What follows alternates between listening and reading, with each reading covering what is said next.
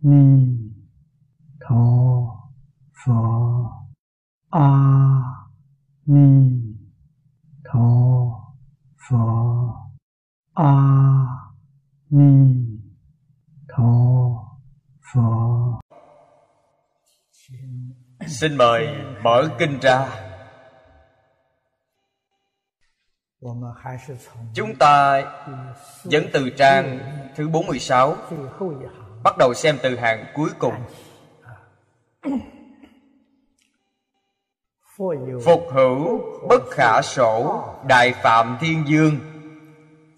Sở dị thi khí thiên dương, huệ quang thiên dương, thiện huệ quang minh thiên dương, phổ dân âm thiên dương, quán thế ngôn âm tự tại thiên dương, tịch tịnh quang minh nhãn thiên dương, quang biến thập phương thiên dương. Lần trước giảng đến đây, chúng ta tiếp tục xem vị thứ tám, biến hóa âm thiên dương.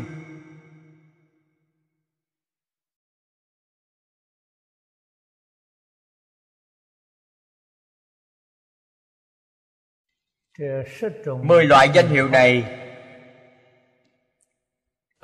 đều là tượng trưng cho đức hạnh của Đại Phạm Thiên Dương.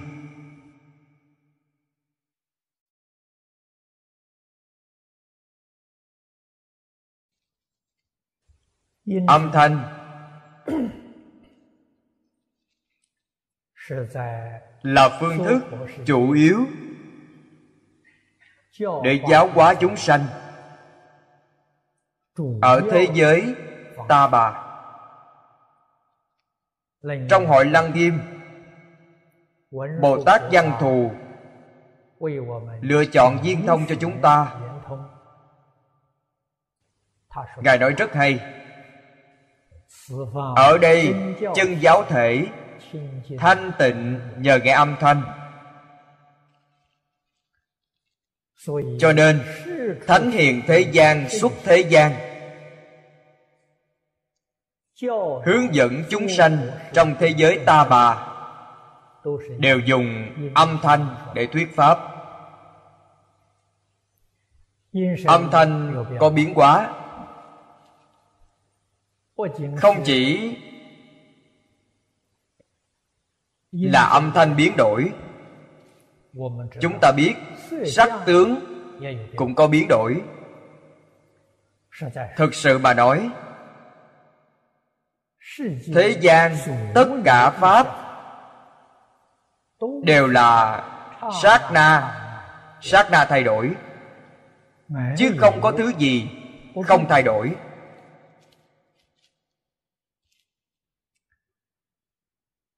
Phàm là thay đổi, trong Phật Pháp đều gọi nó là Pháp hữu vi.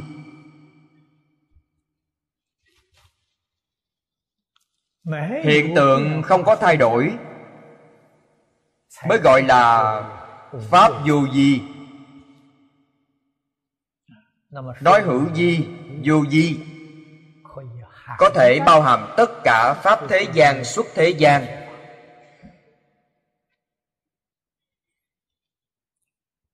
Ở đây Đại Phạm Thiên Dương cho chúng ta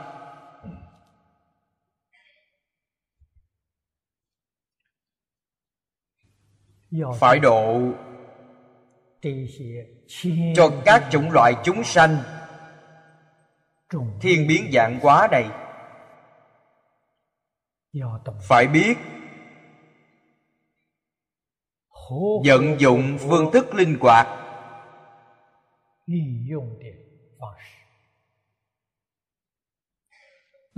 đây chính là điều mà Phật Bồ Tát nói: tùy loại hóa thân, tùy cơ thuyết pháp. Pháp mới có thể khế cơ khế lý. Không thay đổi, chắc chắn không thể khế cơ. Nhưng thay đổi, nhất định phải giữ vững Nguyên lý nguyên tắc bất biến.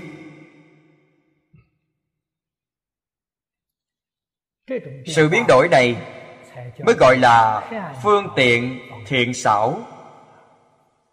Trong Phật Pháp nói là thiện xảo. Xảo chính là xảo biến. Thiện chính là họ có thể ở trong biến hóa mà không làm trái với nguyên lý, nguyên tắc. Đây gọi là thiện.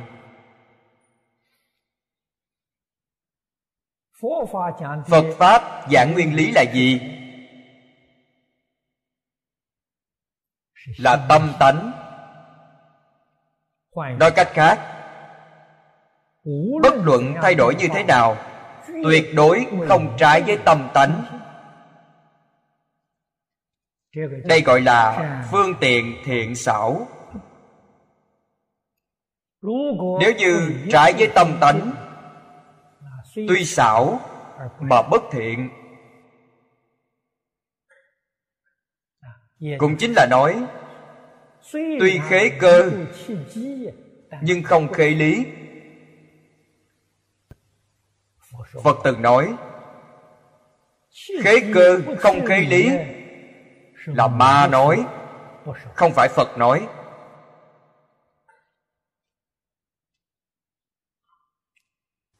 Nếu như khế lý mà không khế cơ, Đức Phật có một ví dụ nói, nhàn ngôn ngữ, lời vô ích. Tuy khế lý nhưng không khế cơ. Tất cả chúng sanh này nghe rồi cũng vô ích, không đạt được lợi ích.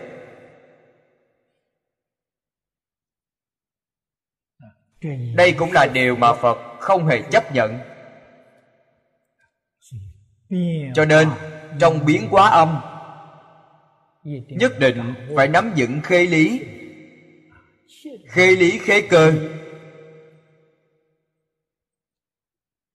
mới gọi là thiện thuyết.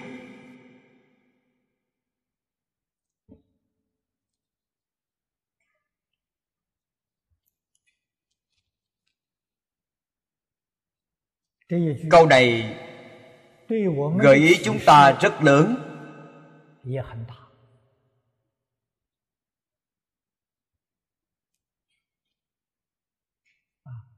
Để chúng ta hiểu được, đặc biệt là trong Pháp Đại Thừa, chúng ta hiểu được Pháp Tiểu Thừa là bảo thủ, Pháp Đại Thừa là khai phóng. Đặc biệt là Kinh Hoa Nghiêm. Trong Hoa Nghiêm nói, không những là lý sự vô ngại, sự sự cũng vô ngại. Vì sao vậy? Khế lý.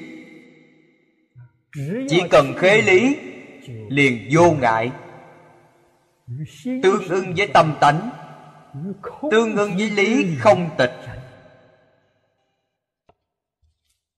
Cũng chính là nói thiên biến vạn hóa, bảy trần không nhiễm. Đây chính là khế lý. Nói cách khác, bắt buộc phải xả bỏ hết vọng tưởng, phân biệt chấp trước, mới có thể đạt được sự sự vô ngại.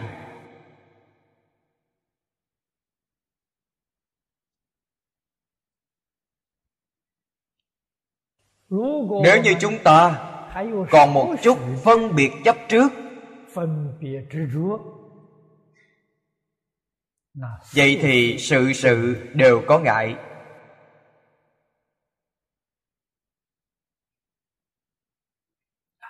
Lý sự cũng có ngại.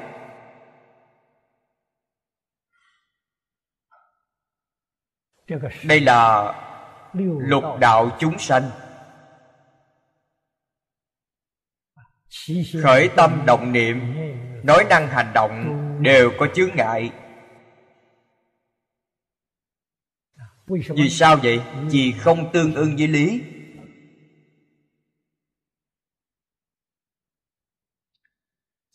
Trong tứ thánh pháp giới,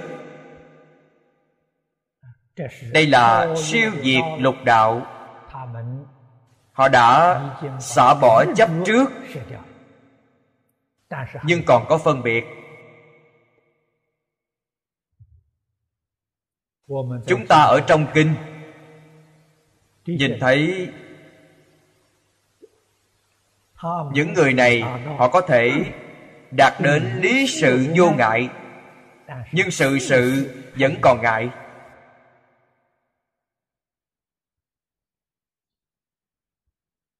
Ngày nay chúng ta lý sự cũng có ngại,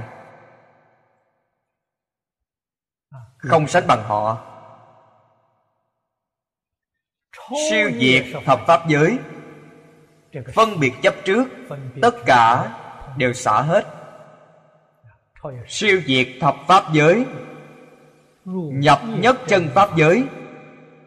Nhất chân pháp giới mới là sự sự vô ngại.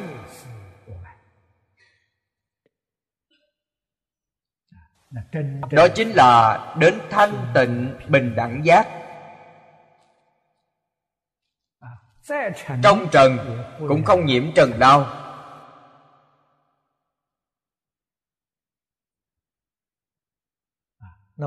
Sự thay đổi này đã hoàn toàn tương ưng. Chúng ta hiểu được đạo lý này, cần phải làm như thế nào? Nhất định phải hạ công phu trong việc đoạn phiền não.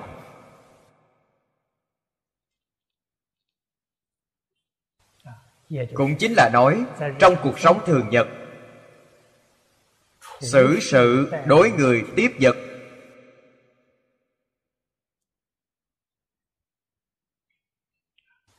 cố gắng giảm thiểu phân biệt chấp trước. Phân biệt chấp trước không thể không có. Nếu như không có, quý vị chắc chắn không phải là phàm phu. Phàm phu chắc chắn có phân biệt chấp trước. Làm thế nào để giảm nhẹ phân biệt chấp trước? Công phu chúng ta liền đắc lực, tu học liền có tiến bộ. Điểm này rất quan trọng.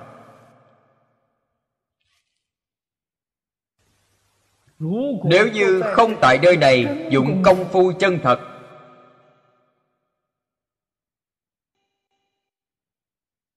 tu học bất cứ pháp môn nào đều là chướng ngại, không thể đắc lực được.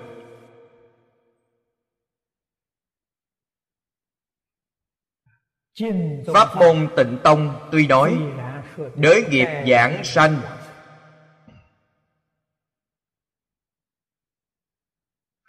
cách nói không sai. Nếu như lúc lâm chung phân biệt chấp trước không buông xuống được, vậy thì không đi được. Đạo lý này nhất định phải hiểu. Phàm có thể giảng sanh được, một niệm cuối cùng đó họ tương ưng. Một niệm đó là A-di-đà Phật, buông xuống tất cả phân biệt chấp trước của thế gian, xuất thế gian. Niệm cuối cùng là A-di-đà Phật mới có thể giảng sanh. Chứ gì đều biết, người niệm Phật nhiều, người giảng sanh ít. Vì sao lúc lâm chung họ không đi được? Phân biệt chấp trước chưa buông xuống. Vấn đề này đương nhiên bình thường chúng ta đã luyện tập, nuôi dưỡng nó, vậy là tốt nhất. Bình thường nếu như có thể dưỡng thành thì quý vị được tự tại. Vì sao vậy? Muốn lúc nào giảng sanh thì lúc đó sẽ giảng sanh, không có chướng ngại.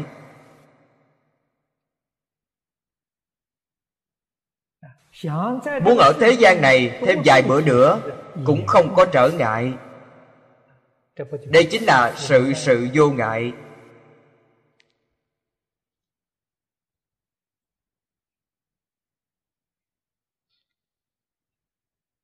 Những vị Bồ Tát này có thể làm được, vì sao chúng ta lại không làm được?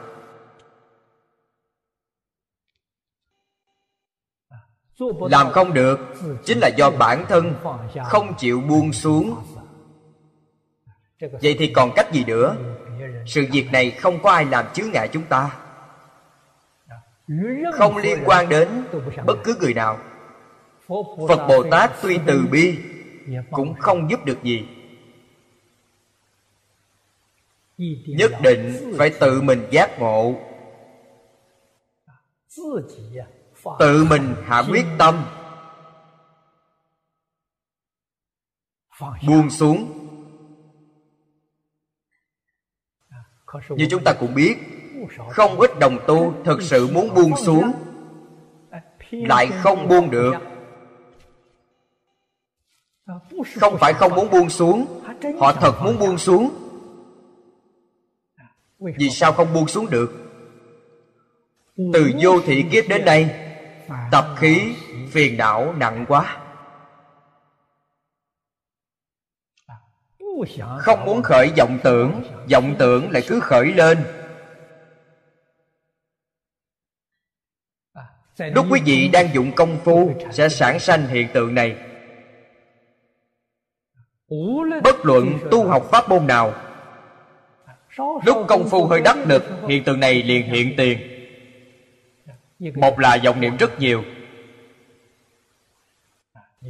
Lúc không niệm Phật cảm thấy bản thân không có vọng niệm.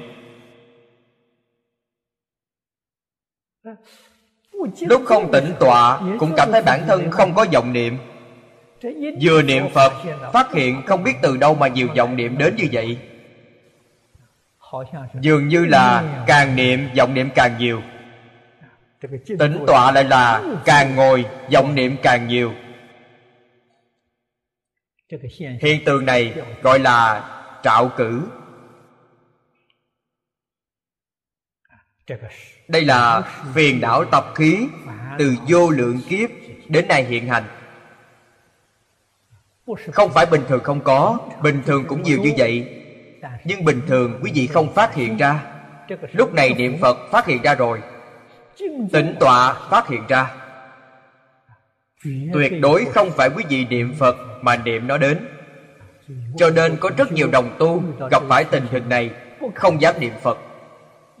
Lúc tôi không niệm Phật dường như không có vọng niệm, tại sao mà càng niệm lại càng nhiều? Điều này nhất định không được hiểu lầm. Chắc chắn không phải niệm Phật mà niệm ra, là niệm Phật mới phát hiện ra hiện tượng tốt. Lúc không niệm Phật, quý vị có nhiều vọng tưởng như vậy mà bản thân quý vị không biết.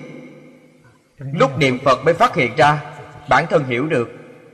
Sau khi hiểu được, chúng ta phải dùng phương pháp để đối trị nó. Cho nên đây là việc tốt. Không thể nói vọng niệm nhiều quá, tôi không dám niệm Phật, vậy là hỏng.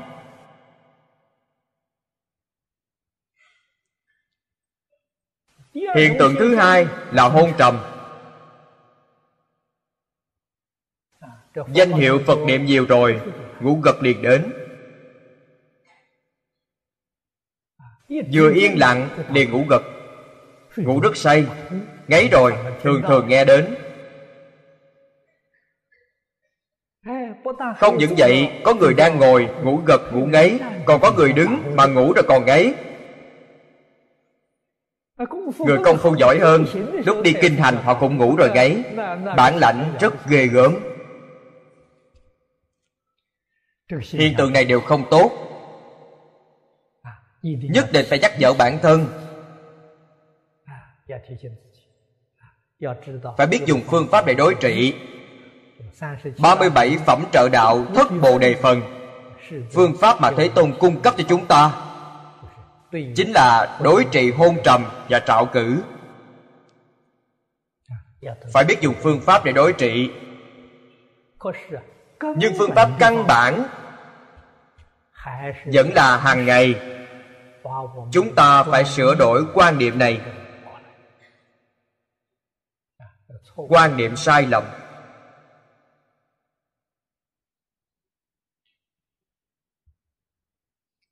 Đây là từ căn bản mà hạ thủ.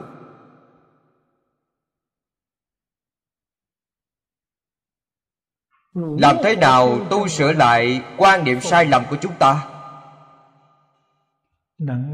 Có thể khế nhập tri kiến Phật. Thông thường trong Kinh Đại Thừa đều nói rất hay.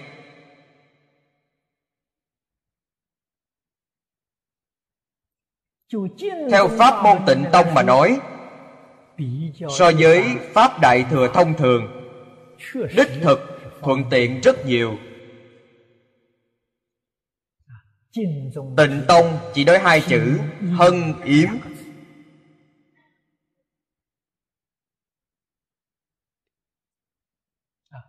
Đối với thế giới ta bà,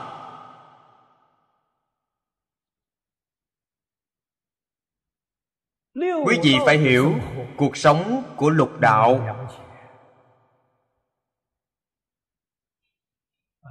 Hiện tại chúng ta đang tại cõi người. Trong cõi người tình hình đau khổ, chúng ta chỉ biết được một ít, chưa đủ sâu sắc. Nhân gian có rất nhiều người rất khổ. Thế gian chúng sanh đau khổ nhiều, chúng ta chưa từng thấy. Ngày tháng khổ nạn thanh niên hiện tại chưa từng trải qua.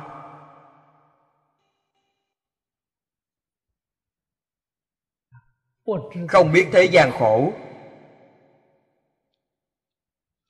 cho nên quý vị tại thế gian này vẫn còn sanh tâm tha mái, không đành rời xa thế gian. Quý vị không hiểu được tình hình của thế gian.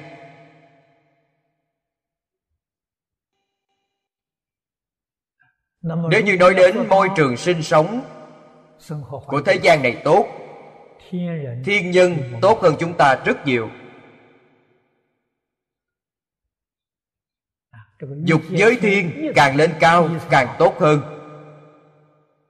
sắc giới càng thù thắng.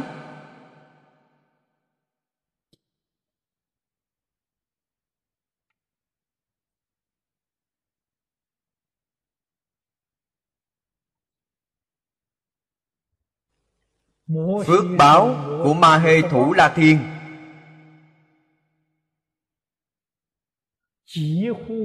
gần như có thể sánh với Phật.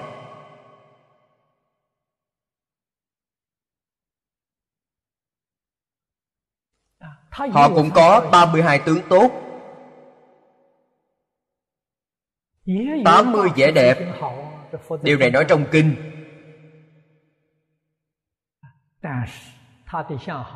Nhưng tướng tốt của họ không rõ ràng như Phật vậy, không thù thắng giống như Phật. Chúng ta nhìn xem loại cảnh giới này có ngưỡng mộ hay không?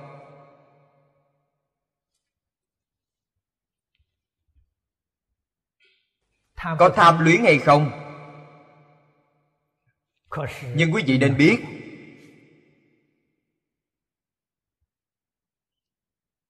thiên nhân thọ mạng có dài bao nhiêu cũng là hữu hạn.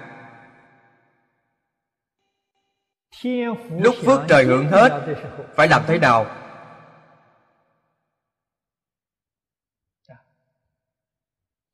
Dường như trong kinh luận Đại Thừa đều là cách nói này.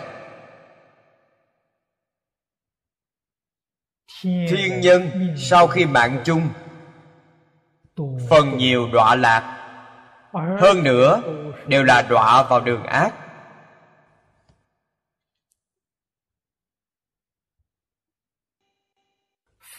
Phước hưởng hết rồi, trong A Lại Gia thức chủng tử ác nghiệp hiện tiền. Nói cách khác, vẫn là không tránh khỏi khổ luân hồi. Đọa vào đường ác, khổ không thể kể xiết. Thời gian trong đường ác cũng rất dài, dài hơn cả thọ mạng của thiên nhân.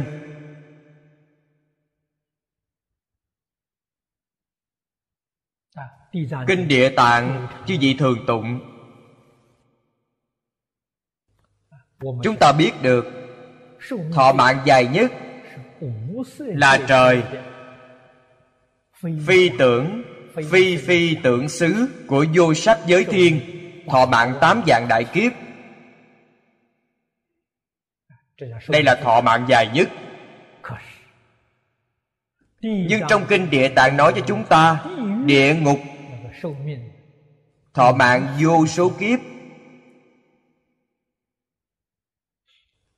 vô số kiếp và tám vạn đại kiếp so với nhau. Tám vạn đại kiếp quá ngắn. Quý vị nếu như hiểu rõ được chân tướng sự thật, hiểu rõ ràng rồi, sau đó mới biết lục đạo phước báo lớn hơn nữa cũng không được lưu luyến. Vì sao vậy? Không phải là chân thật, không thể thoát ly lục đạo. Trong kinh Đức Phật nói không sai chút nào hết.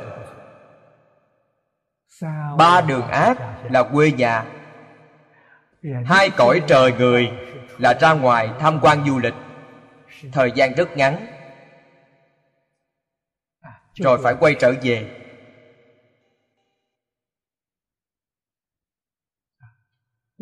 Chúng ta hiểu rõ những việc này rồi, hiểu sáng suốt rồi, đối với tất cả pháp thế gian, xuất thế gian, tâm tham luyến đã đoạn được.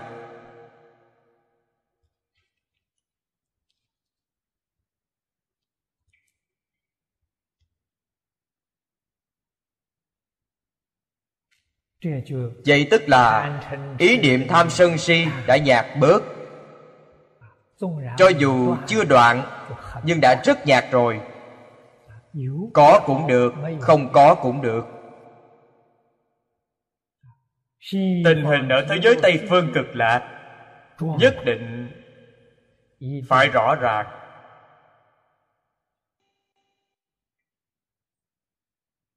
Nơi đó có những điều khác không nói, thọ mạng dài. Đến thế giới Tây Phương Cực Lạc,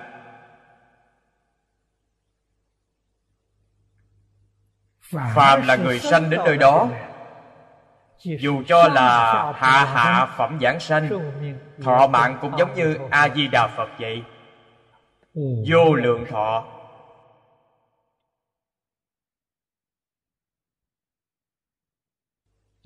Có người đến chất vấn,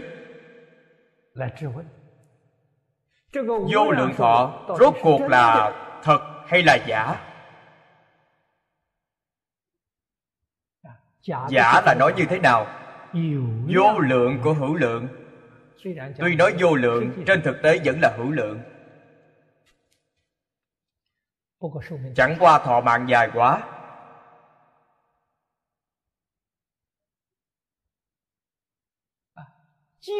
Cho dù vô lượng của hữu lượng cũng đủ dùng rồi.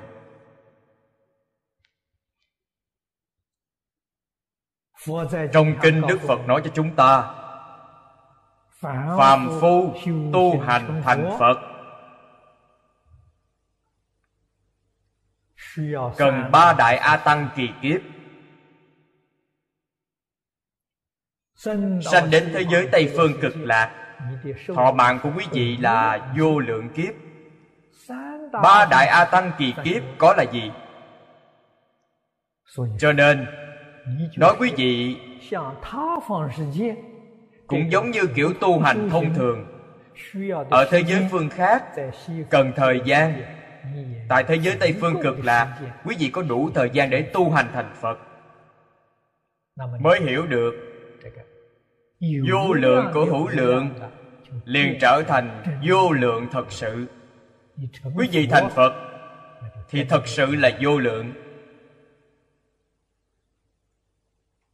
Phải hiểu được đạo lý này. Thật sự vô lượng thọ là gì? Là báo thân. Pháp thân không có thọ mạng, không nói được là hữu lượng hay là vô lượng. Báo thân là vô lượng thọ. Ứng quá thân là vô lượng của hữu lượng. Báo thân là vô lượng của vô lượng, là vô lượng thật sự. Nghi vấn này chúng ta giải quyết được rồi. Cho nên trong kinh Đức Phật nói, tương lai lúc A-di-đà Phật quá duyên hết, nhập bát niết bàn, Quán Thế Âm Bồ Tát, tiếp đó sẽ thành Phật.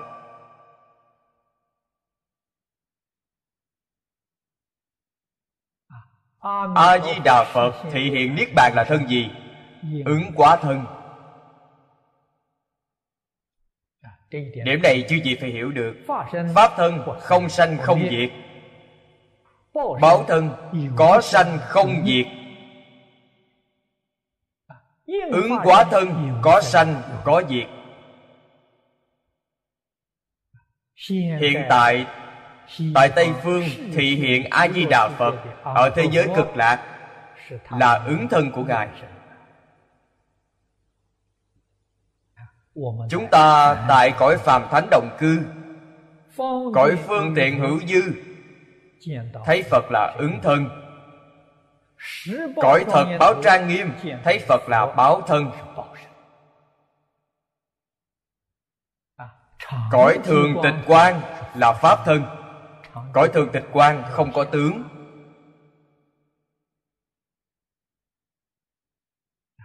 Đạo lý này chúng ta phải hiểu.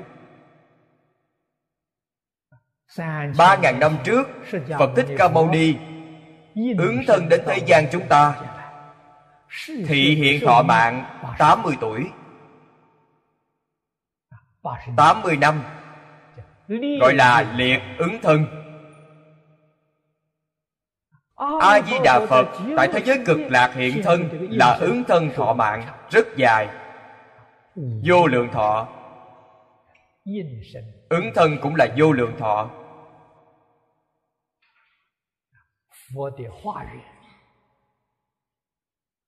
Quá duyên của Phật biến quá khôn lường, làm gì có nhất định. Đọc đến kinh vô lượng thọ, quý vị xem xem.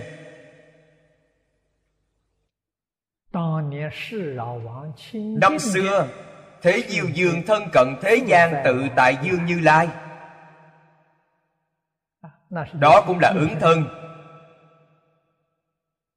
Thọ mạng rất dài.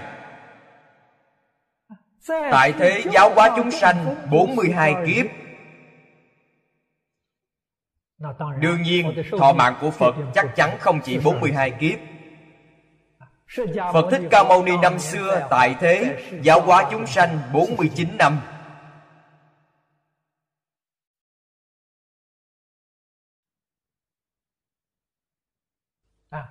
Trú thế tám mươi năm, giảng kinh thuyết pháp bốn mươi chín năm. Thế gian tự tại dương giảng kinh thuyết pháp bốn mươi hai kiếp. Chúng ta liền nghĩ đến thọ mạng của Ngài nhất định rất dài, có lẽ phải năm sáu mươi kiếp. Đây đều là dạng ứng thân. Ứng thân tại pháp giới hư không, mỗi mỗi địa phương không giống nhau. Thực sự gọi là thiên biến vạn hóa, làm gì có nhất định. Có lẽ quý vị sẽ hỏi, vì sao có vị thời gian dài, có vị thời gian ngắn? Liên quan đến nghiệp lực của chúng sanh.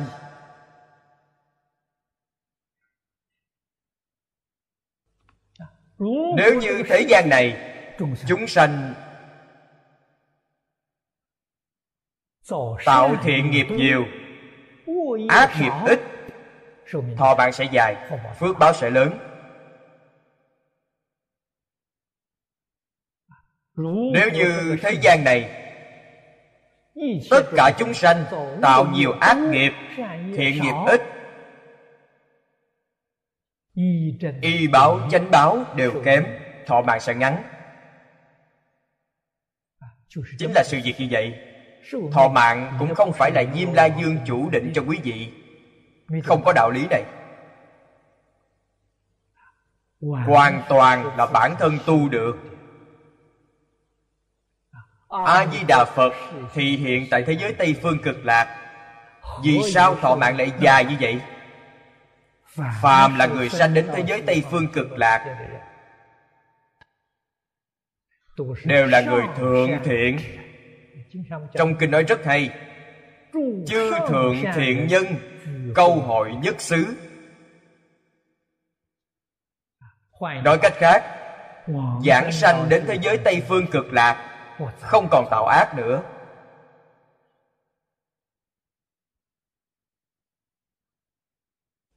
Những sự thật này chúng ta phải rõ ràng, phải sáng suốt.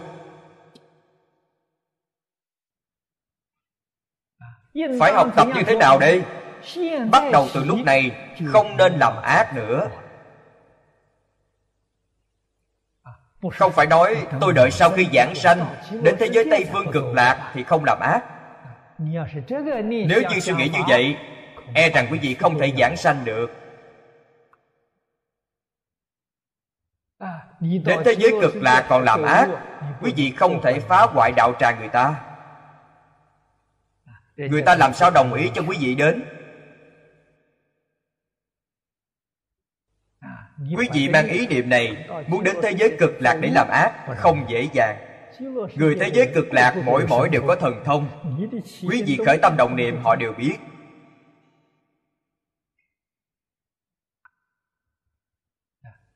Cho nên nếu muốn giảng sanh thế giới Tây Phương Cực Lạc, nhất định phải là một người thuần thiện.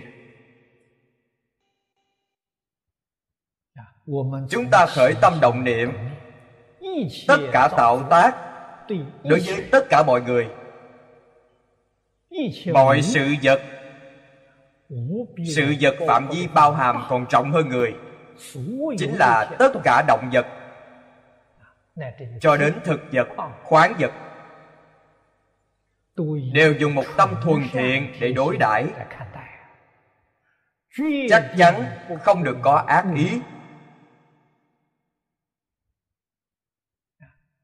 Phải thường có tâm này, quý vị giảng sanh đến thế giới Tây Phương Cực Lạc, vậy thì chắc chắn rồi. Trừ phi không muốn đi. Nếu quý vị muốn đi, nhất định sẽ đi được. Vì sao vậy? Tâm tư ngưng.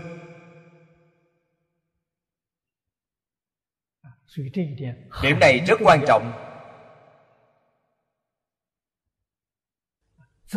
Thay đổi như thế nào? Tâm thuần thiện không thay đổi, tâm lợi ích chúng sanh không thay đổi.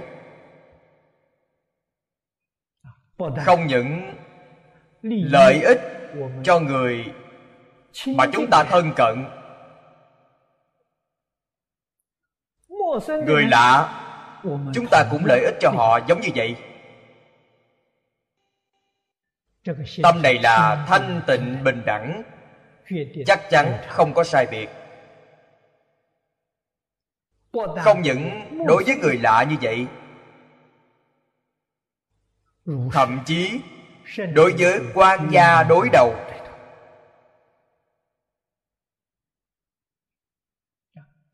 Người rắp tâm đến hãm hại chúng ta, chúng ta cũng dùng tâm thanh tịnh, bình đẳng, từ bi để đối với họ, không có gì khác. Thân mạng chúng ta bị họ hại chết rồi, hại chết cũng có sao đâu. Hại chết ta vẫn cảm kích họ. Vì sao vậy? Sớm một ngày đến thế giới Cực Lạc. Nếu họ không hại mình chết, mình còn ở đây chịu khổ thêm vài năm nữa. Họ hại chết mình, không phải mình phải cảm kích họ sao? Mình đến thế giới cực lạc trước, làm gì có mảy may tâm oán hận.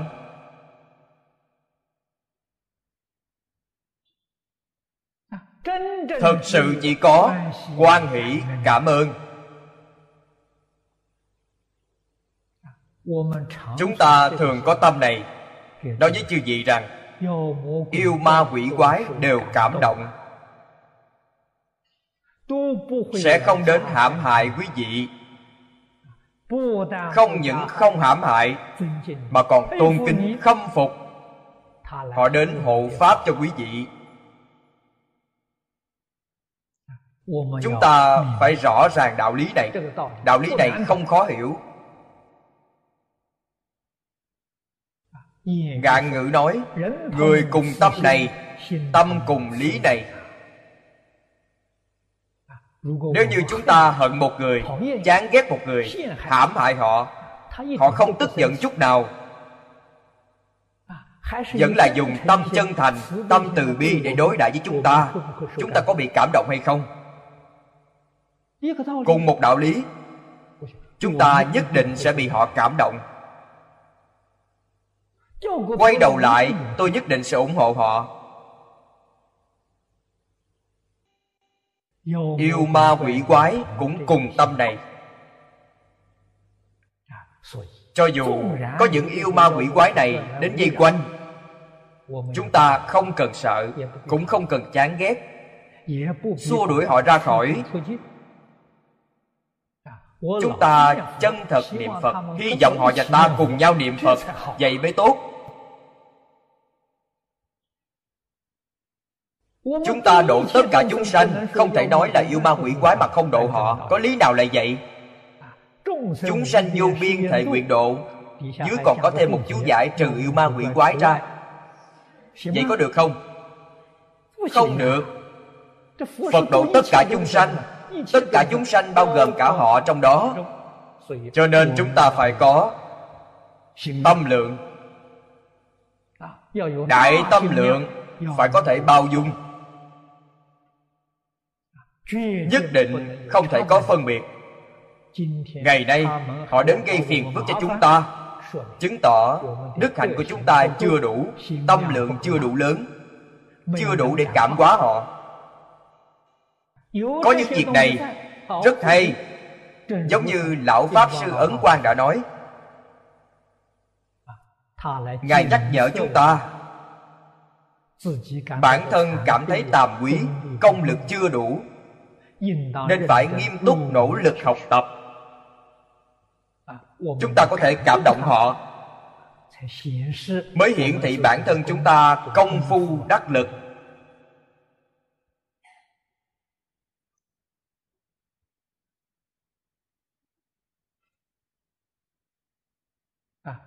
Mỗi ngày như vậy thì kinh điển Đại Thừa mới đọc tụng không vô ích.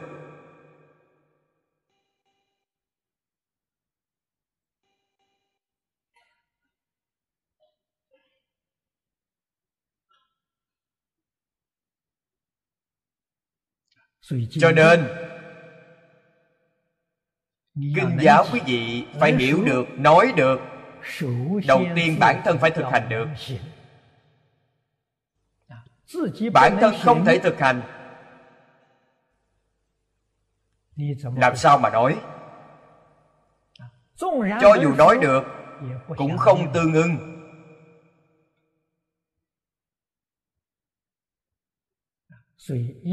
Nhất định bản thân phải làm được trước, sau đó mới có thể nói. Điều này rất quan trọng.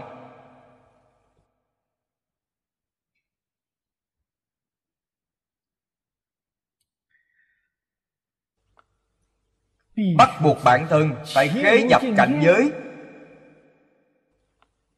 Lúc này quý vị tự nhiên sẽ có phương tiện thiện xảo, tự nhiên sẽ hiểu được tùy cơ ứng biến, Biến hóa chính là tùy cơ ứng biến, liền có năng lực này. Năng lực này thuộc về quyền trí.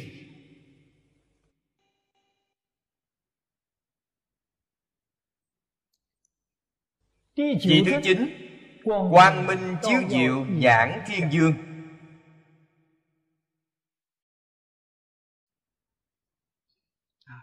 Trong đức hiệu,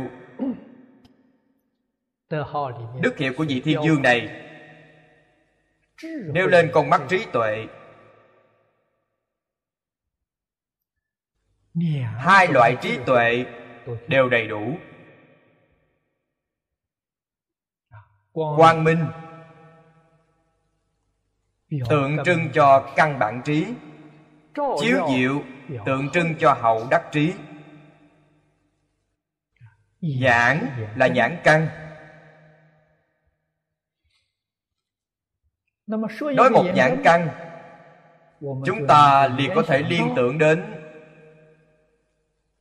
sáu căn.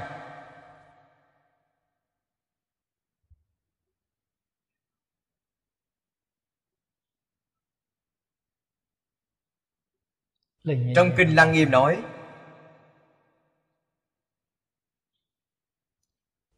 một căn giải thoát, sáu căn liền viên thông.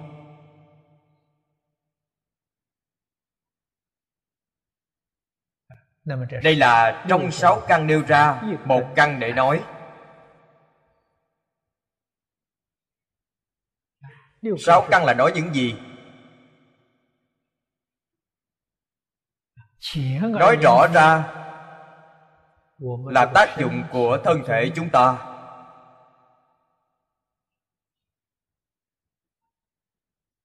Phật quá độ chúng sanh cũng dùng thân thể này.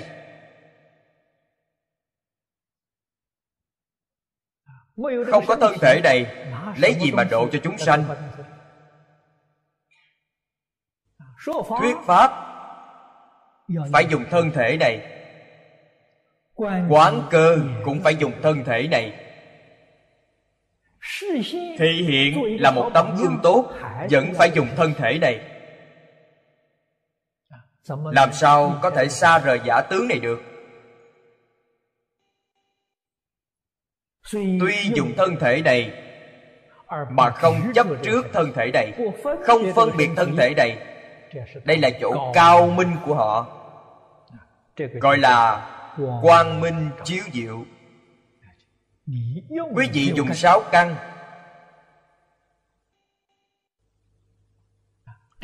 thật sự có thể làm được tức tướng ly tướng, ly tức đồng thời, không có trước sau.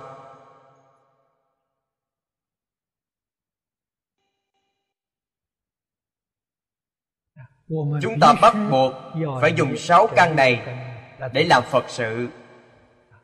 Làm Phật sự tức là giúp đỡ tất cả chúng sanh giác ngộ. Bản thân quý vị trước phải giác ngộ. Quý vị không mê.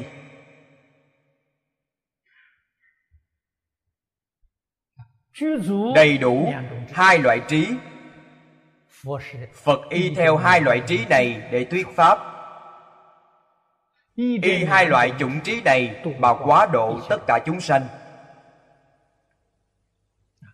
Thật trí, thực sự mà nói, là tâm thanh tịnh bình đẳng.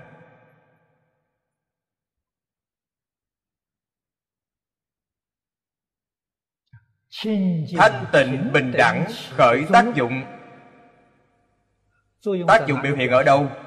Biểu hiện tại sáu căn.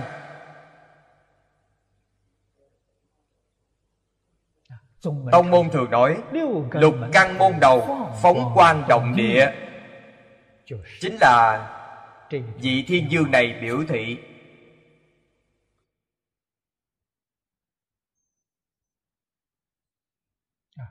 Đây là điều chúng ta cần phải học tập. Ngày nay chúng ta học không giống.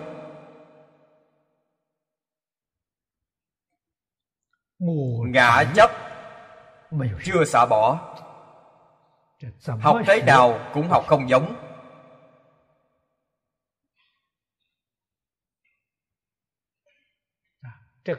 Sự việc này thật là khó, thật không dễ dàng. Thế Tôn thiên kinh vạn luận, cho dù trong kinh Tiểu Thừa cũng nói, cũng thường nói,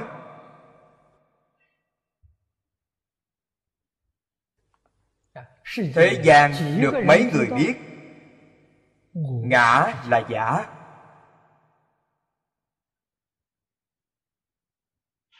ngã bất khả đắc, ngã là vô sở hữu, ai biết được?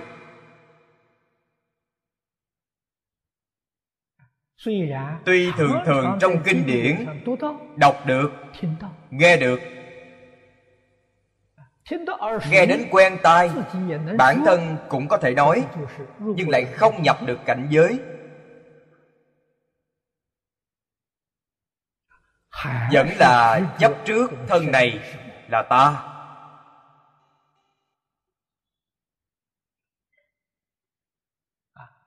Vẫn chấp trước vật ngoài thân là sở hữu ta.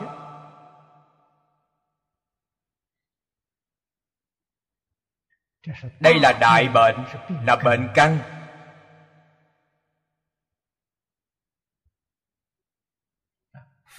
Phật tuy có rất nhiều phương tiện thiện xảo hướng dẫn cho chúng ta nhìn thấu,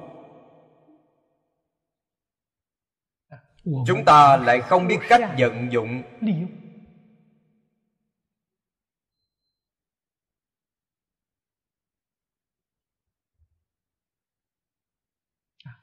Quán pháp của tứ niệm xứ là phương pháp hay. Chúng ta có nghiêm túc để quán hay là không? Không có. Nếu như quý vị chăm chỉ để làm, tôi tin rằng ba tháng đến nửa năm nhất định có hiệu quả rất tốt. Nhưng đáng tiếc quý vị không làm.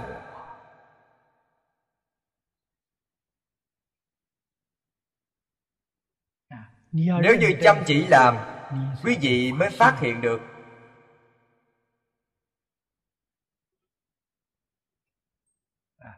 Thường nói trong kinh Phật, giáo lý hành quả, mới không đến nỗi dừng nơi giáo môn.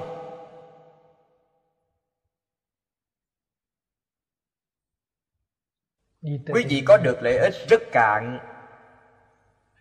Quý vị từ giáo mà sáng lý, hoát nhiên đại ngộ. Sau khi sáng lý, thực tiễn vào trong cuộc sống, liền trở thành hạnh.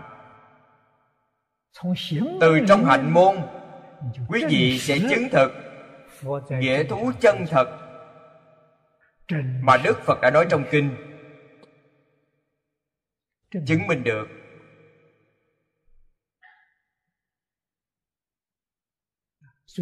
Cho nên nhất định phải hiểu được tướng là huyễn tướng, thân là huyễn thân. Sát na sanh diệt, niệm niệm không trụ.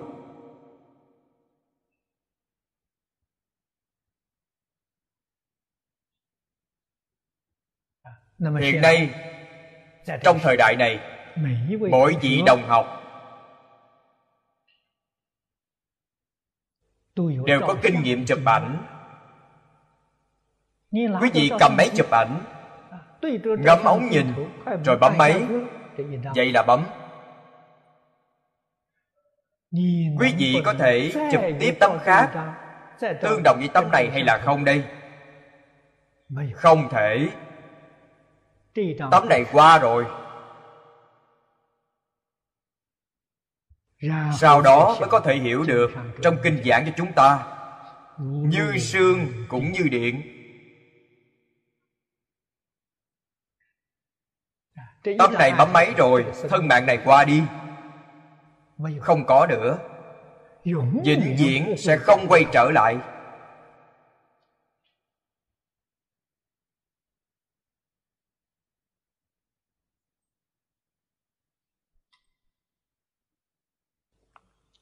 Tại sao không giác ngộ?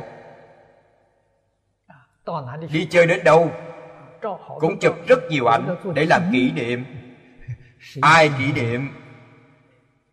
Quý vị có thể kỷ niệm được mấy ngày, sau khi chết không ai kỷ niệm nữa.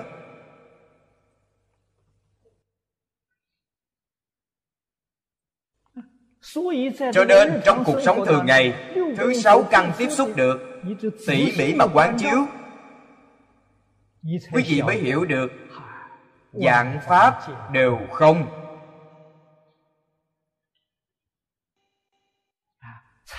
mới biết mới mẻ không dừng lại. Không những niệm không có tương đồng, tất cả những cảnh giới tướng, ý niệm là năng biến, cảnh giới là sở biến. Năng biến, sở biến đều bất khả đắc.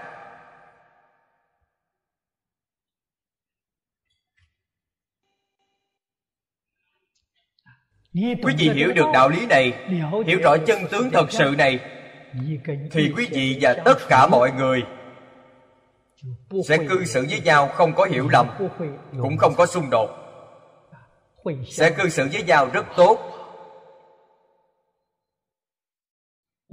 Vì sao nói người hiểu rõ chân tướng sự thật cùng với tận hư không biến pháp giới, tất cả chúng sanh cư xử với nhau sẽ có thể hòa thuận. Họ giác ngộ, họ hiểu rõ.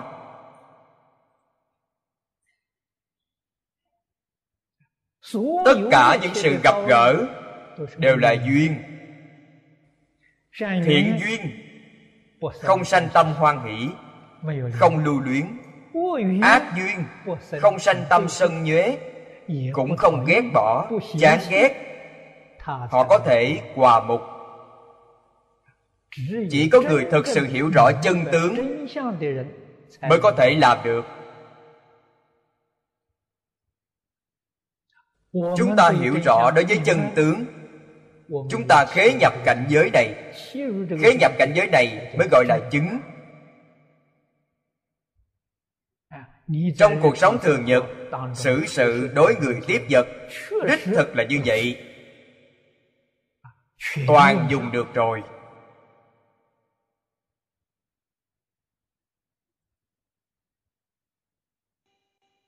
Không hiểu đạo lý này,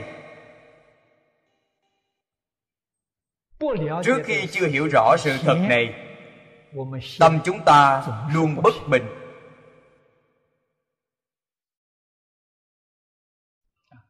Tâm bất bình đương nhiên sẽ không thanh tịnh. Bất bình chính là có cao thấp, có phân biệt, quý vị sẽ bất bình.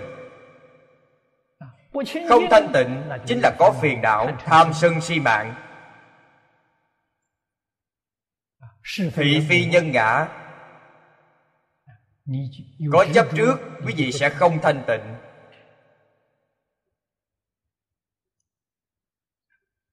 Không bình đẳng, thanh tịnh chính là tâm luân hồi mà Phật Pháp nói đến. Tâm luân hồi tạo ra tất cả đều là nghiệp luân hồi. Tâm luân hồi học Phật cũng là nghiệp luân hồi. Tuy học Phật vẫn là không ra khỏi luân hồi. Quý vị nếu hỏi vì sao, bản thân quý vị chính là. Chúng ta học Phật chắc chắn không phải một đời này. Đây là điều chúng ta có thể khẳng định. Chúng ta trong đời quá khứ, vô lượng kiếp đến nay, đời đời kiếp kiếp đều đang học Phật mà không ra khỏi luân hồi. Chưa giảng sanh. Nếu như giảng sanh, ngày nay làm sao lại đến nơi này được? Vì sao không thể giảng sanh? Vì sao học Phật không thể thành tựu? Chưa thể thoát ly tâm luân hồi. Dùng tâm luân hồi học Phật thì vẫn không ra khỏi luân hồi. Đây không phải là sự thật bày ra trước mắt hay sao?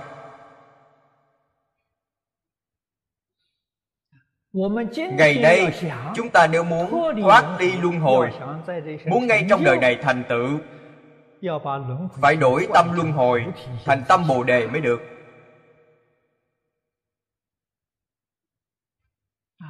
Thế nào là tâm Bồ Đề? Chân thành, thanh tịnh, bình đẳng, chính là tâm Bồ Đề.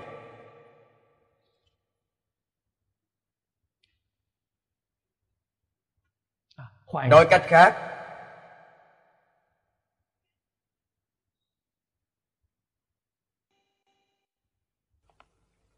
thị phi nhân ngã, phiền não tà kiến nhất định phải buông xuống. Nếu như quý vị nói thật sự không buông xuống được, không buông đọc kinh, niệm Phật xuống được. Suốt ngày trong tâm chỉ có một câu A-di-đà Phật, những thứ khác đều không nghĩ. Không nghĩ chính là buông xuống rồi. Mỗi ngày dùng một câu A-di-đà Phật để huân tập bản thân, đây là công phu rất lớn.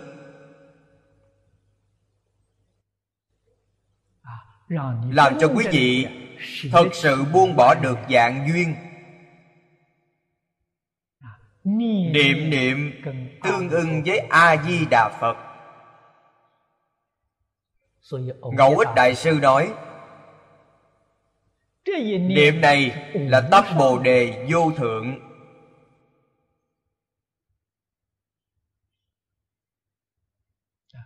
Cho nên niệm Phật có thể dứt sanh tử, niệm Phật có thể ra khỏi tam giới, niệm Phật có thể giảng sanh làm Phật.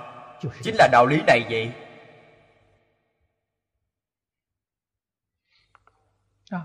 Không dùng phương pháp niệm Phật nghiên cứu giáo lý, niệm niệm tương ưng với kinh giáo.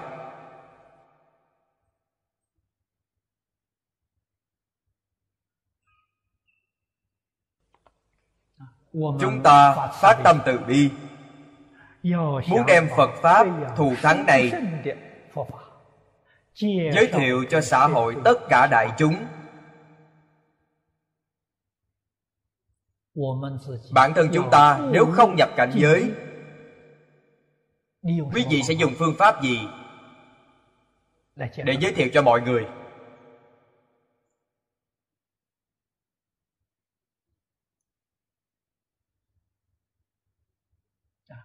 Điều kiện khế nhập chính là giáo lý hành quả. Mỗi một bộ kinh đều có bốn phần.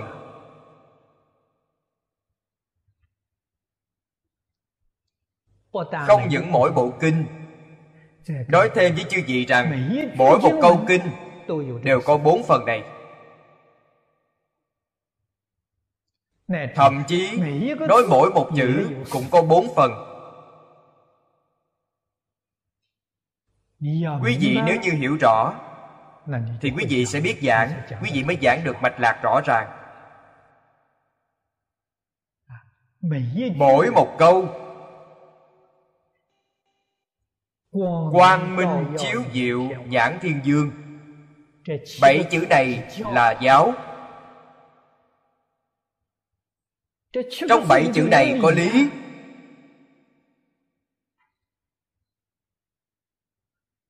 Quang minh là căn bản trí, chiếu diệu là hậu đắc trí. Đây là lý.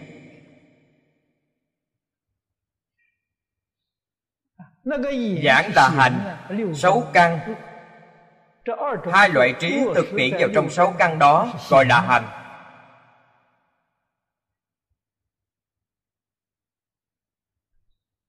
Mỗi một câu kinh văn đều có giáo lý hành quả. Chúng ta làm thế nào để khế nhập? Giáo phải tin tưởng, lý phải hiểu rõ, hành phải làm theo. Từ làm theo mà làm cho những giáo lý này dung hợp thành một thể. Giáo hành lý, một mà ba, ba mà một, đó gọi là chứng. Nếu như giáo hành lý là ba phần, quý vị không có chứng. Giáo hành lý hợp thành một thể, một là tất cả, tất cả là một, quý vị sẽ chứng, liền khế nhập.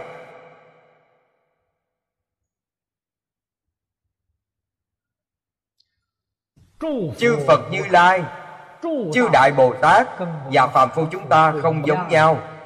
Họ ở đây dụng tâm, tại nơi đây dụng công phu. Phàm phu chúng ta từ sáng đến tối suy nghĩ lung tung, làm thị phi nhân ngã, làm những việc tham sân si mạng. Phật Bồ Tát và chúng ta không giống nhau, chính là điểm này. Ngoài điều này ra, còn có gì không giống nhau nữa? Chúng ta ăn cơm, Phật Bồ Tát cũng ăn cơm. Chúng ta mặc áo, Phật Bồ Tát cũng mặc áo. Chúng ta đi đường, Phật Bồ Tát cũng đi đường, không có gì khác.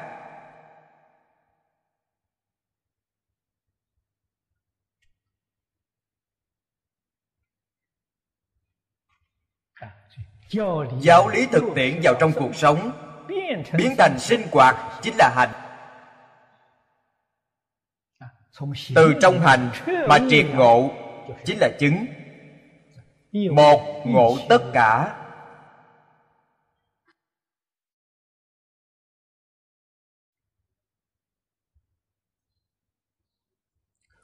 Vì cuối cùng duyệt ý hải âm thiên dương. Ý nghĩa này vô cùng rộng.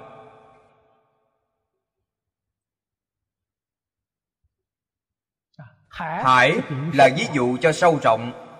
Duyệt ý, âm thanh này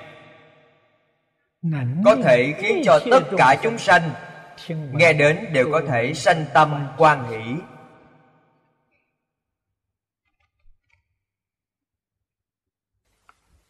Đây là âm thanh gì? Âm thanh niệm Phật. Nói theo nghĩa rộng, âm thanh thuyết pháp.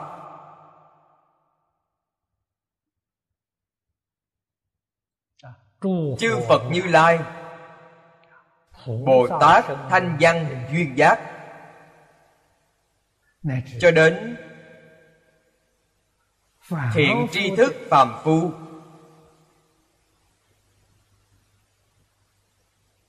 chỉ cần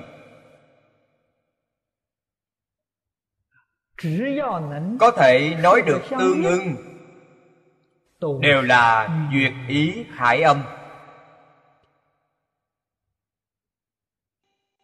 Vì sao vậy? Khế cơ khế lý. Âm chí thiện,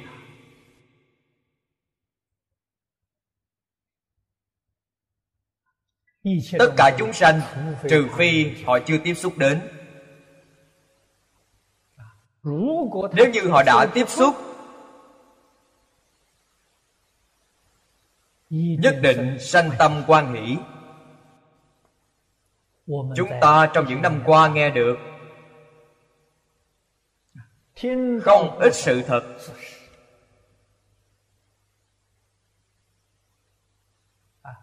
Có một số thanh niên yêu thích âm nhạc, yêu thích ca vũ. Đây là điều thường tình của con người. Chưa tiếp xúc với Phật Pháp, không biết những điểm tốt của Phật Pháp, say mê trong các trò giải trí thế gian, yêu thích những điều này.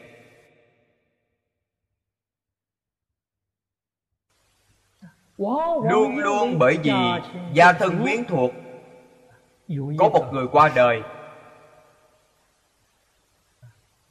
sanh khởi đau khổ. Tập tục Trung Quốc cũng sẽ mời một vài người xuất gia, hoặc là đạo sĩ tụng kinh siêu độ cho họ. Như vậy họ có cơ hội tiếp xúc với Phật Pháp. Khi họ nghe đến những âm thanh âm nhạc sướng tụng trong Phật Pháp rất hay, lại có cơ hội tiếp xúc với Kinh giáo, họ bắt đầu đọc tụng, cảm thấy trong đó càng đọc càng thú vị, liền dần dần xa rời những trò giải trí của thế gian trước đây, không còn nghe những thứ đó nữa. Nghe giảng kinh, nghe niệm Phật, họ đối với điều này sản sanh hứng thú nồng hậu.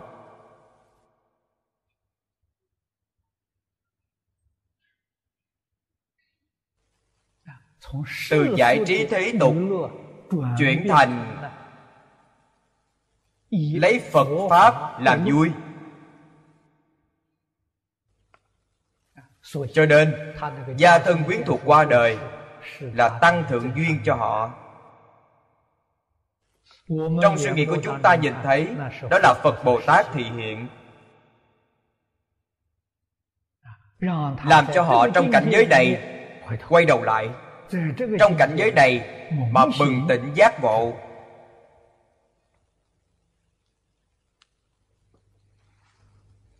Tương lai bản thân họ tu hành có thành tựu. Nhà Phật nói, một người thành Phật, chính họ sanh thiên.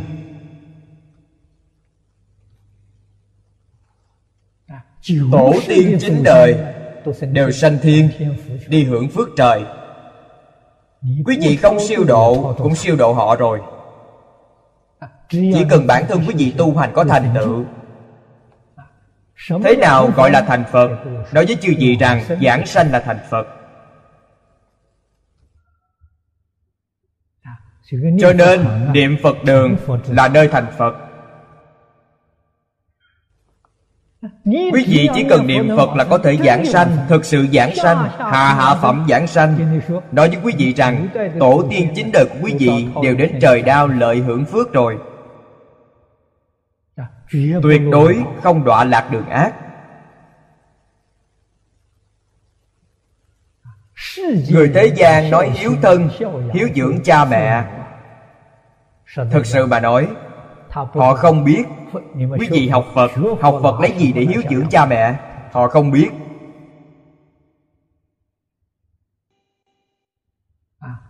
Đâu biết rằng niệm Phật giảng sanh thì tổ tiên chín đời đều hưởng phước trời.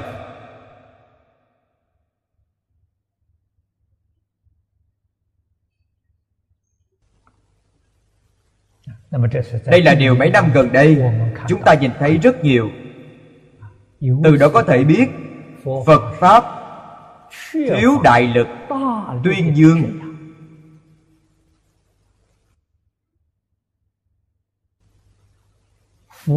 Pháp vị của kinh Phật đậm, Pháp vị. Kinh chữ này quý vị trong đề kinh đều đã giảng qua. Quán nhiếp thường Pháp, đây là bốn ý nghĩa cạn của kinh. Nhiếp, lực lượng nhiếp thọ nhân tâm. Cửu Pháp giới, tất cả hữu tình chúng sanh. Kinh Phật đều có sức nhiếp thọ rất mạnh mẽ. Vì sao không thể nhiếp thọ được? Không có cơ hội tiếp xúc.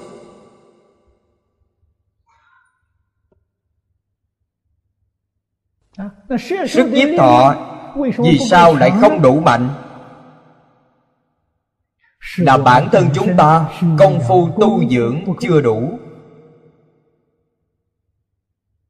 Công phu tu dưỡng của bản thân thực sự đủ, lý thấu triệt, trí tuệ khai, bất luận là kinh điển như thế nào,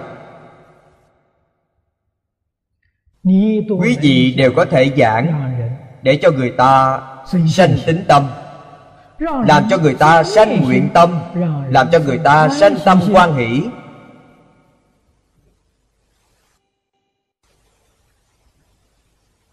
Sức nhiếp thọ đã đủ lớn mạnh.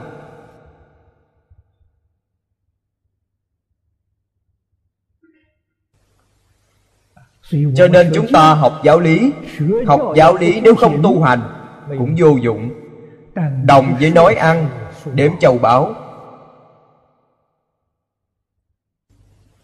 Cho dù quý vị học hiểu rồi có thể giảng, nhưng không có lực lượng nhiếp thọ. Giảng có hay bao nhiêu, gọi là nói châu qua trời rơi rụng. Lúc nghe thì hay, ra khỏi cửa đều quên sạch sẽ, không còn như vị. Bản thân quý vị có công phu tu hành, sau khi nghe rồi trở về họ vẫn có dư vị, đó là quý vị giảng thành công rồi.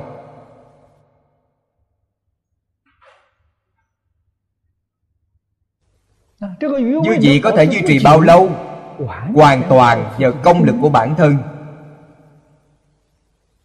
là lực lượng tu học của bản thân.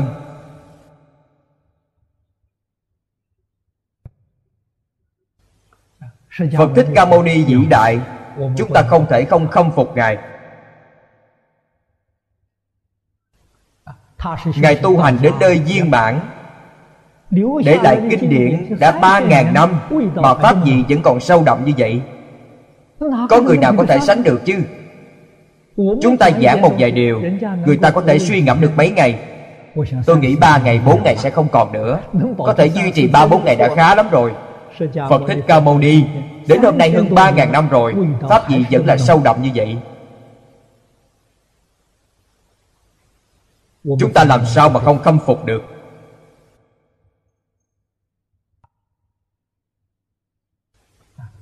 Đây là điều từ công phu chân thật mà có, không phải là văn tự bình thường. Văn tự bình thường, quý vị trên báo chí phát biểu một bài luận văn, người ta xem một lần sẽ không xem lần thứ hai, dứt vào sọt giấy loại.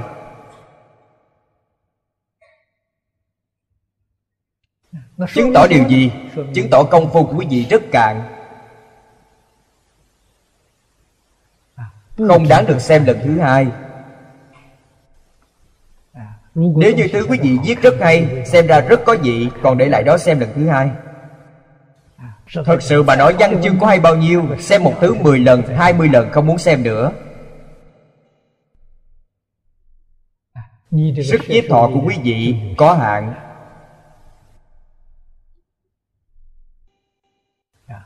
cho nên nói duyệt ý hải âm. Âm thanh nếu như không phải từ trong tự tánh hiển lộ ra, vậy thì làm sao được?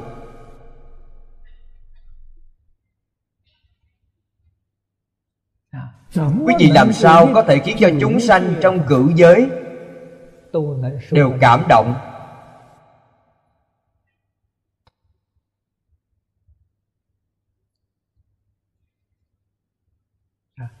Đoàn thể này hiện tại thường nói văn hóa đa nguyên, chúng ta nói tộc quần này, có thể nói như thế. Trong Tán Đức có thể nhìn thấy, họ rất hoan hỷ khi nghe Phật Pháp. Thường thường trong đại chúng đại diện thỉnh Phật Bồ Tát giảng kinh thuyết pháp, cho nên họ có duyệt ý hải âm. Chúng ta xem kinh văn dưới đây: như thị đẳng nhi nhi thượng thủ, bất khả xưng số. Đây là câu tổng kết. Dưới đây tán thán công đức giai cụ đại từ, lân mẫn chúng sanh, thư quan phổ chiếu, linh kỳ khoái lạc.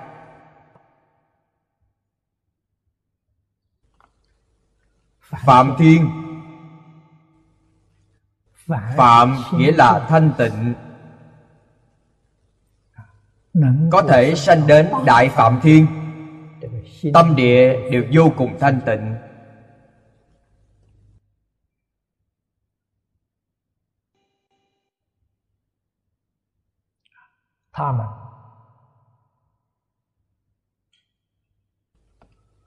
Họ đều tu hành từ bi hỷ xả,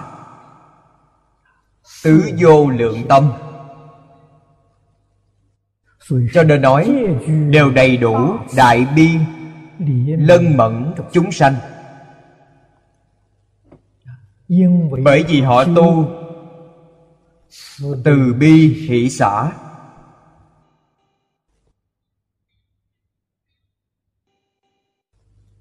Bốn chữ này họ làm được rồi. Không những họ làm được mà còn vô cùng nhiệt tâm để làm, hoan hỷ làm, làm không có chút mệt mỏi.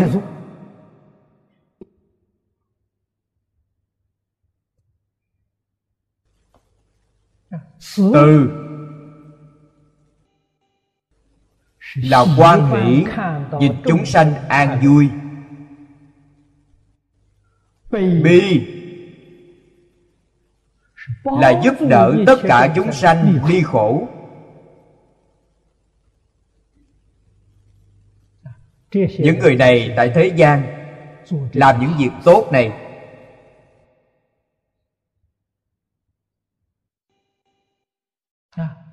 hỷ là thường sanh tâm hoan hỷ,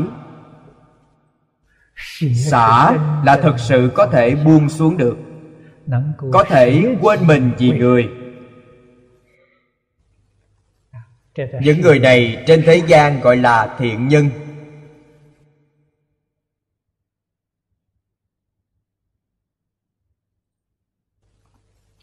Cho nên từ lâu họ đã dưỡng tâm thành đại từ bi.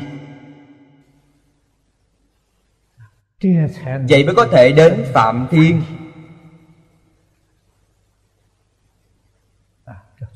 Sơ Thiền, Đại Phạm Thiên,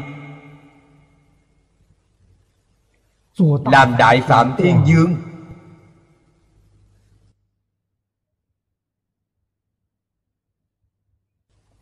Đây không phải là người phổ thông. Chúng ta phải học tập như thế nào? Nhất định phải đối với tất cả chúng sanh có tâm yêu thương, có tâm đồng cảm, thương xót, quan tâm tất cả chúng sanh,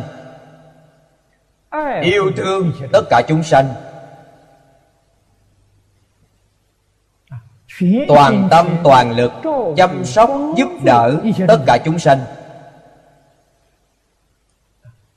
thực sự có thể hy sinh bản thân, tác thành cho người khác. Đây chính là từ bi hỷ xả. Lấy việc giúp người làm niềm vui, gọi là giúp người an vui là chính.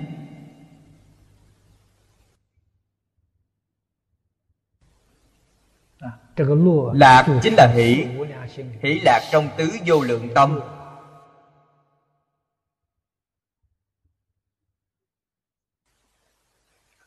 Họ hoan hỷ khi nghe kinh,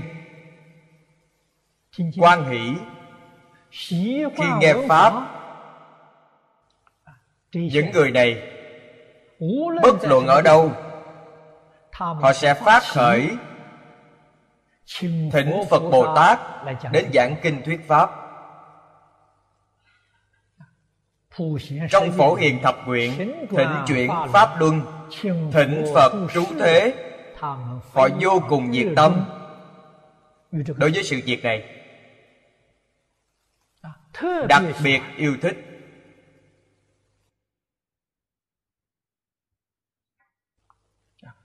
Cho nên trong đức hiệu có cả trí tuệ quang minh, chiếu diệu, đều là đối với tất cả chúng sanh.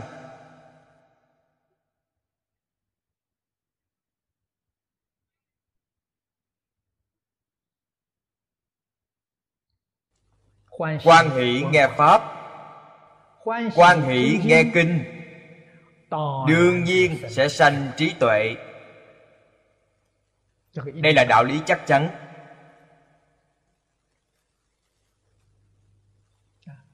Có trí tuệ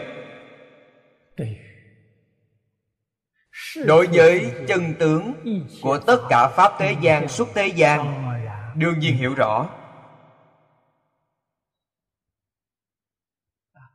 Cho dù nói hiểu rõ nhưng chưa thấu triệt, nhưng cũng rất ích lợi.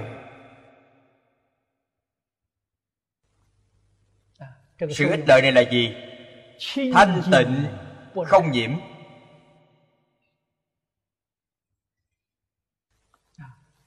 Trong thuận cảnh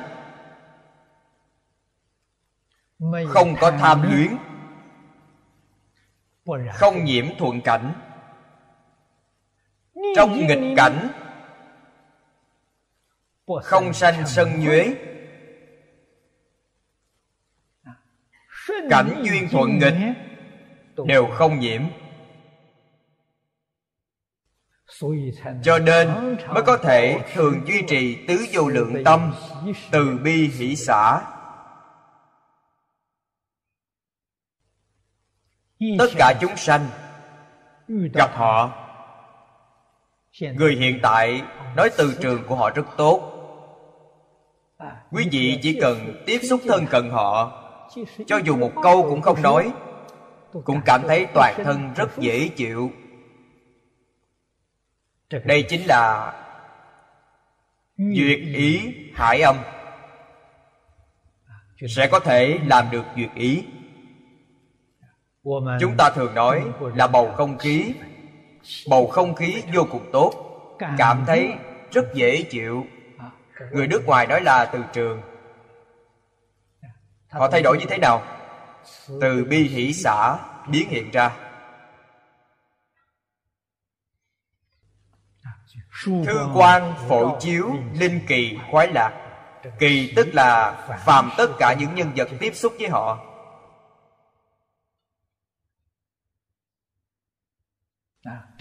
Tự nhiên đều có được an vui.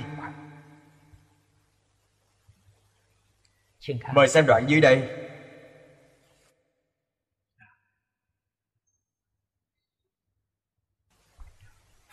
Phục vô lượng Quan Âm Thiên Dương, sở dị khả ái nhạo Quang Minh Thiên Dương, thanh tịnh diệu Quang Thiên Dương, năng tự tại Âm Thiên Dương, tối thắng nghiệp trí Thiên Dương, khả ái nhạo thanh tịnh diệu Âm Thiên Dương, thiện tư duy Âm Thiên Dương, phổ âm biến chiếu Thiên Dương, thậm thâm Quan Âm Thiên Dương, vô cấu xưng âm Quang Minh Thiên Dương, tối thắng tịnh Quang Thiên Dương.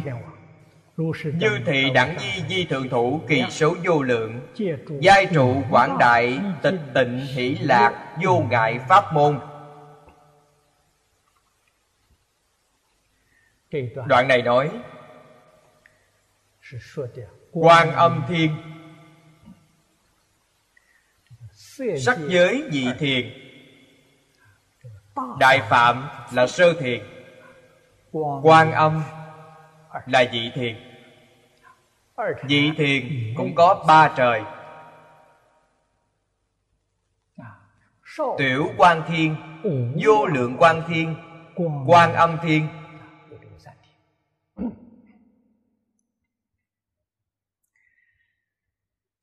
Tại nơi này,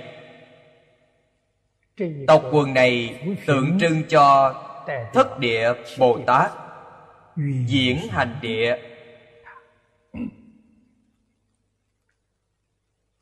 Câu thứ nhất,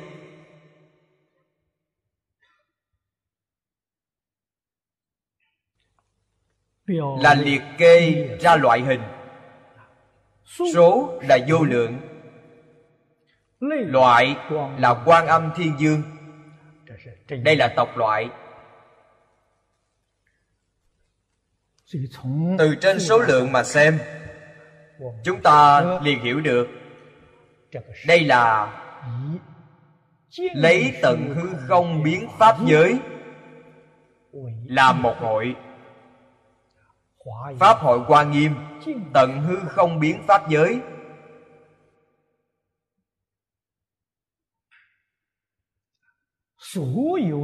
tất cả tộc quần, đại tập hội.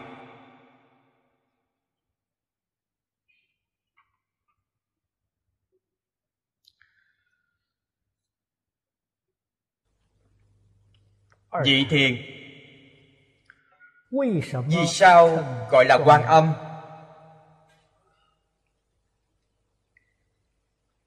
Đại Trí Độ Luận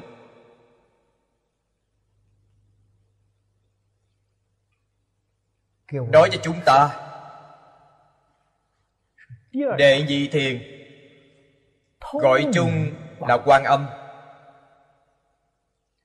Lúc thiên nhân nói chuyện, trong miệng xuất hiện thanh tịnh quang minh,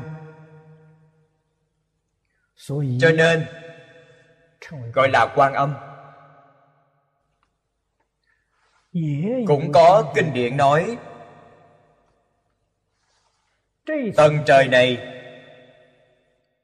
đã không cần dùng ngôn ngữ để câu thông nữa,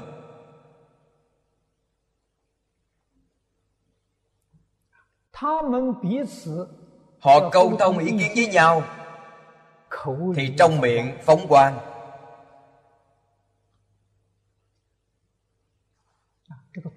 Đối phương vừa nhìn nhan sắc của quang liền hiểu được ý của họ.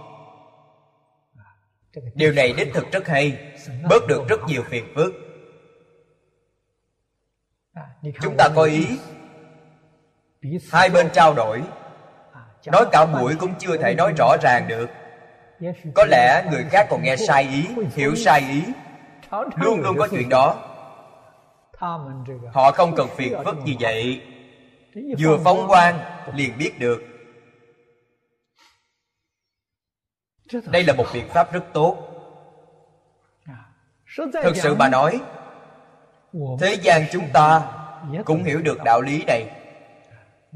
Quý vị cảm thấy quang biết nói chuyện rất kỳ quái, kỳ thực không kỳ quái tí nào cả. Quý vị mỗi ngày đi ra đường, lúc đi ngang qua ngã tư, có ai nói chuyện với quý vị không? Phóng quang,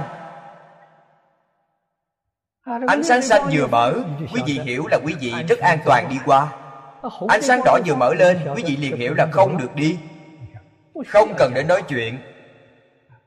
Phóng quang là được rồi.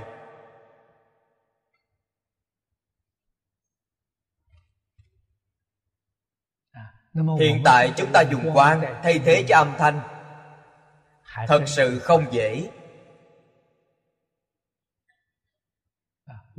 Tâm chúng ta rất thô, tư tưởng chưa tinh tế lắm. Thiên nhân thị thiền, tâm đã tương đối ổn định rồi. Công phu thiền định rất sâu.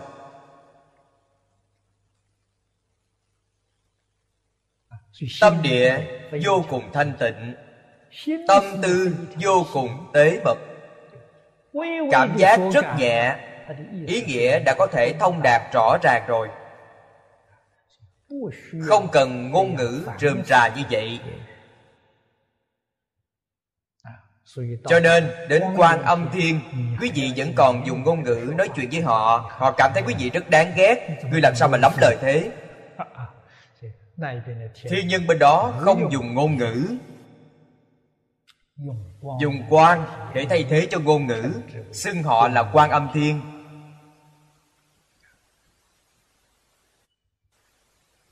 Du Già Luận nó gọi họ là Cực Quang Tịnh, ý nghĩa nói thanh tịnh quang minh biến chiếu mình và người. Trong quang đầy đủ trí tuệ, đầy đủ phước đức, rồi đó là Quan Âm.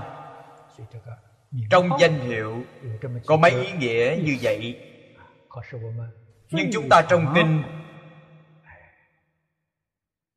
thường nhìn thấy, thường nghe đến nhất là dùng quang đại biểu cho ngôn ngữ, dùng tương đối nhiều.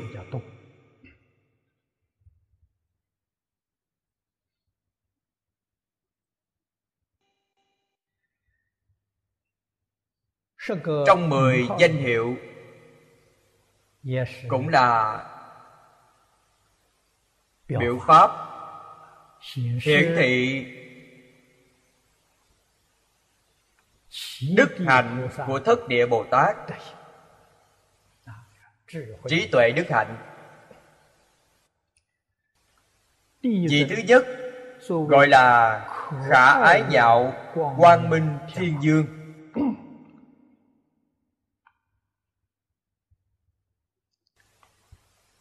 Phạm thiên trở lên cũng chính là chúng ta nói sắc giới thiên.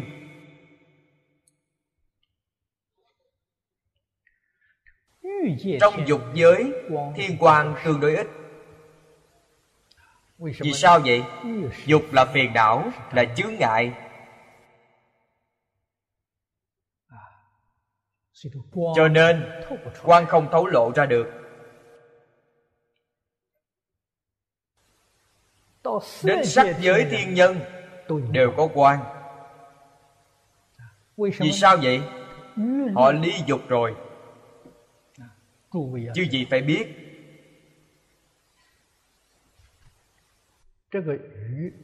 ly dục hoàn toàn không phải nhổ sạch gốc ngũ dục lục trần. Không phải, gốc vẫn còn. Trong Phật Pháp nói họ ly dục là lấy đá đè cỏ, chưa nhổ sạch gốc. Nếu như nhổ gốc, họ sẽ không ở sắc giới thiền nữa.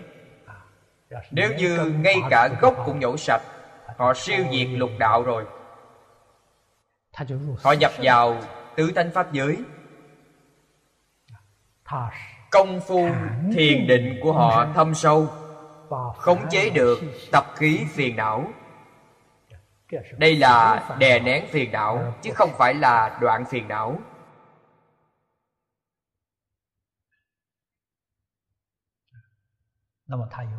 Họ có định lực rất sâu.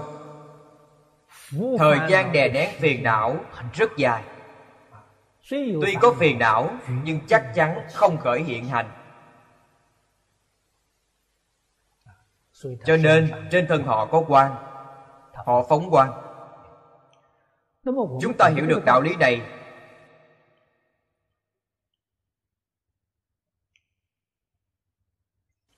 thì có thể hội được.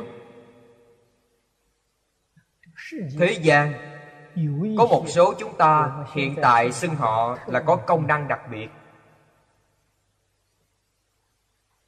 Những người có công năng đặc biệt này, họ nhìn người rõ ràng hơn chúng ta. Mức thấp nhất thì họ có thể phân biệt được người này là thiện hay ác.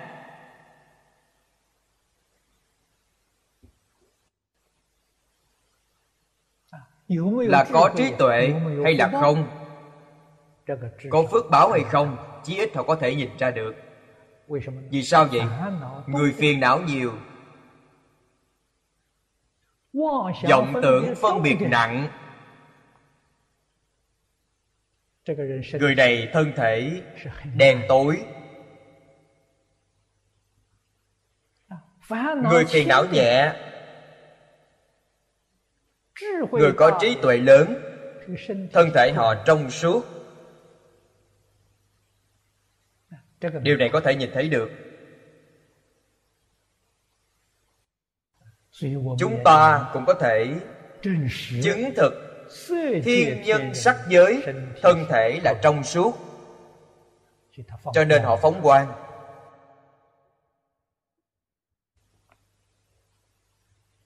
Vị thứ nhất khả ái nhạo quang minh thiên dương. Quang minh thực sự mà nói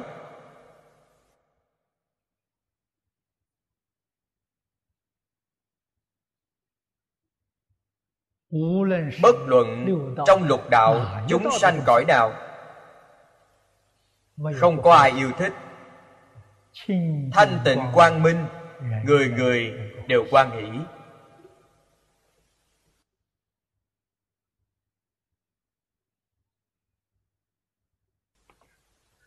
Ở đây còn thêm khả ái nhạo. Chữ này đọc thanh bốn. Nhạo là yêu thích, sở thích.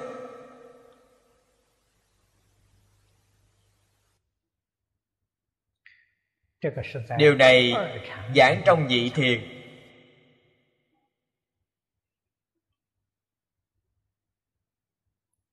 Chúng ta biết quang minh khả ái nhạo là từ trong thiền định mà sanh ra.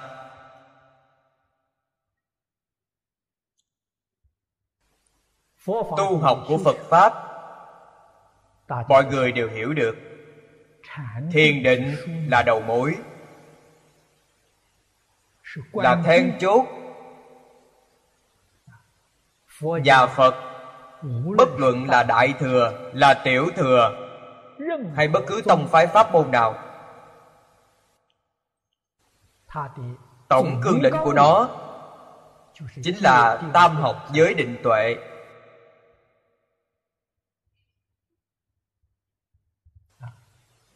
Phương pháp đường lối tuy nhiều, gọi là tám dạng bốn ngàn pháp môn, vô lượng pháp môn, chỉ là phương pháp đường lối không tương đồng nhau. Tu là những gì? Đều là giới định tuệ. Nếu như phương pháp này, đường lối này và giới định tuệ không tương ưng, vậy thì không phải là Phật Pháp, gọi là ma ngoại. Nếu như phương pháp này và giới định tuệ tương ưng, đều gọi là Phật Pháp. Cho nên tam học giới định tuệ là tổng cương lĩnh, gọi là tam vô lậu học.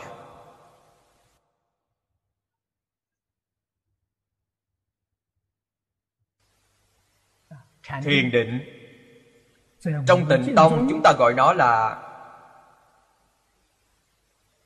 nhất tâm bất loạn.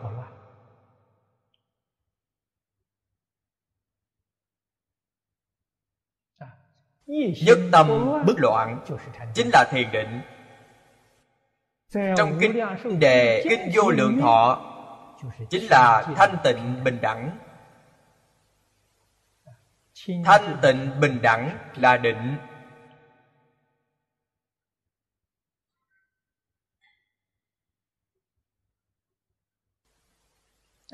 Nếu như chúng ta kết hợp nó với tam học để nói, được. Thanh tịnh với giới học, bình đẳng với định học, giác với tuệ học.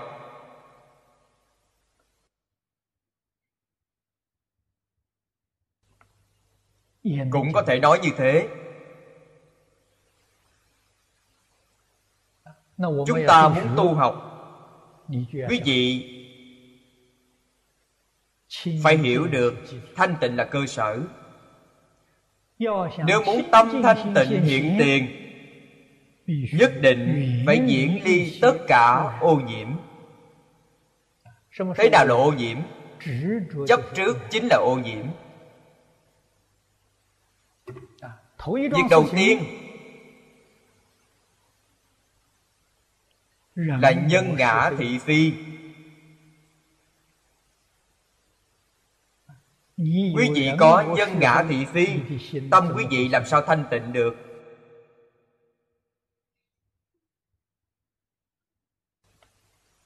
Quý vị còn tham sân si mạng, quý vị làm sao có thể thanh tịnh?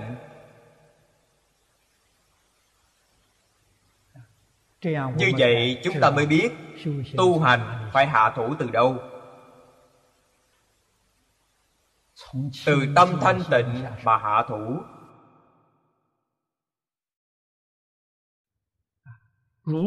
Nếu như chúng ta không thể đem thị phi nhân ngã, tham sân si mạng, những kiến giải sai lầm, tư tưởng sai lầm này, nhân ngã thị phi là kiến giải sai lầm, Tham sân si mạng là tư tưởng sai lầm. Buông xuống.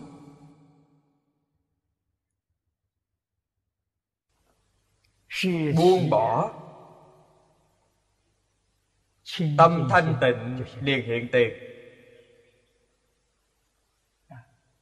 Tâm này, thực sự bà nói, quý vị có thể buông xuống một phần, quý vị được một phần thanh tịnh, khai một phần trí tuệ.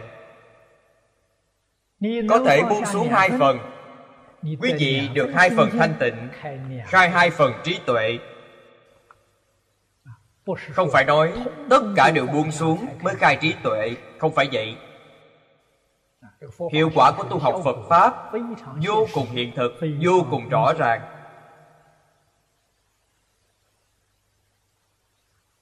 Quý vị nếu muốn khai trí tuệ, quý vị không chịu buông xuống, trí tuệ chắc chắn không thể nào khai mở được. Trí tuệ là sẵn có, những thứ này chướng ngại trí tuệ. Bỏ chướng ngại, trí tuệ tự nhiên hiện tiền, tự nhiên liền phóng quang. Không cần bản thân cố ý để phóng quang, cố ý không phóng quang được. Chỉ là chăm chỉ đoạn phiền não là được rồi.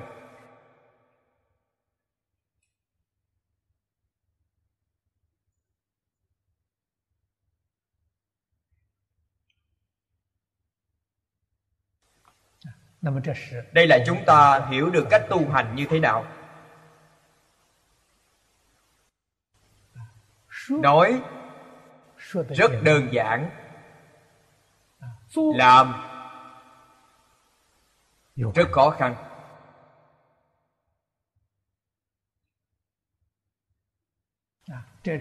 Đúng như ngạn ngữ thế gian thường nói, việc tốt nhiều ma. Ma là ma chướng. Ma chướng là gì? Tập khí phiền não là ma chướng. Ma chướng này cầu Phật Bồ Tát gia hộ vô ích.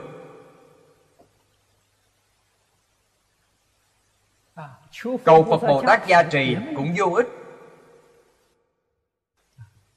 Nhất định phải bản thân phát tâm khắc phục phiền não, tập khí của bản thân. Niệm Phật đường thiết lập cho đến ngày nay, tôi tin rằng rất nhiều đồng học ít nhiều cũng có một chút tâm đắc.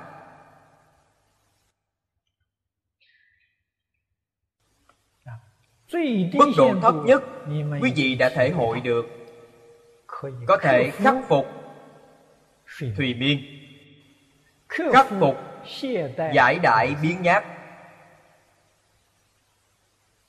Ban đầu mới vào niệm Phật đường, chưa có tính tâm, một ngày một đêm hai mươi bốn tiếng đồng hồ, sợ chịu không nổi. Bốn mươi tám tiếng đồng hồ, ba mươi sáu tiếng đồng hồ, bản thân một chút tính tâm cũng không có. Nhưng niệm vài lần cũng được, cũng có thể gắn qua được. Sau khi niệm Phật rồi, không những không mệt mỏi, tinh thần còn sung mãn, chuyện trò vui vẻ. Đây chứng tỏ quý vị khắc phục được khó khăn rồi.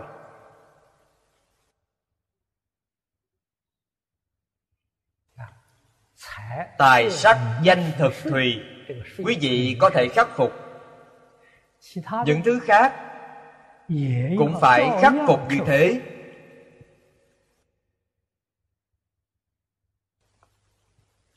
Thực sự mà nói, khắc phục hoàn toàn không khó. Chỉ cần chuyển được ý niệm, chuyển trên Phật Pháp, không cần đi nghĩ những thứ đó. Nếu như quý vị vừa nghĩ tôi đã nhiều tiếng đồng hồ chưa ngủ, mệt mỏi rồi, lập tức liền mệt mỏi, tinh thần liền không còn nữa. Vì sao vậy? Phật từng nói tất cả pháp từ tâm tưởng sanh. Quý vị nghĩ đến ngủ, ngủ gục liền đến. Nếu như quý vị nghĩ đến Phật, nghĩ đến những vị Bồ Tát này, họ không có ngủ nghỉ.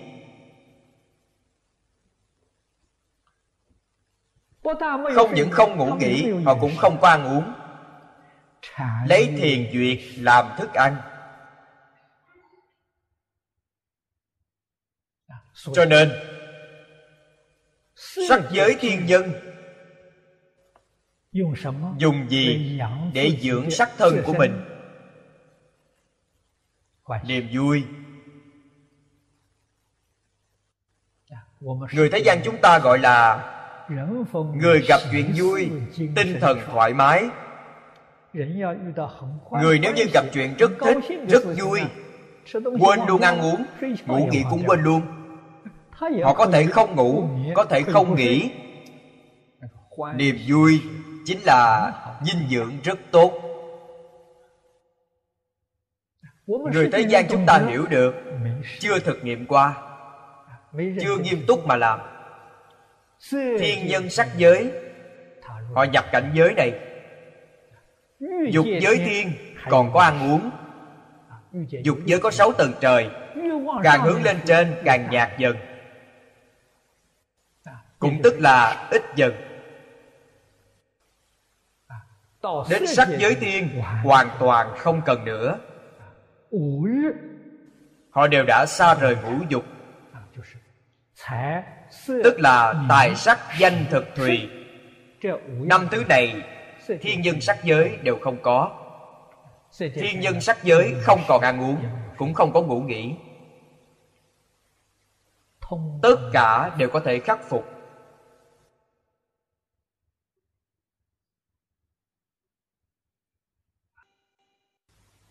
Cho nên thân tướng của họ là quang minh khả ái, vĩnh viễn nhìn không chán. Khả ái nhạo là nhìn không chán, tướng hảo trang nghiêm.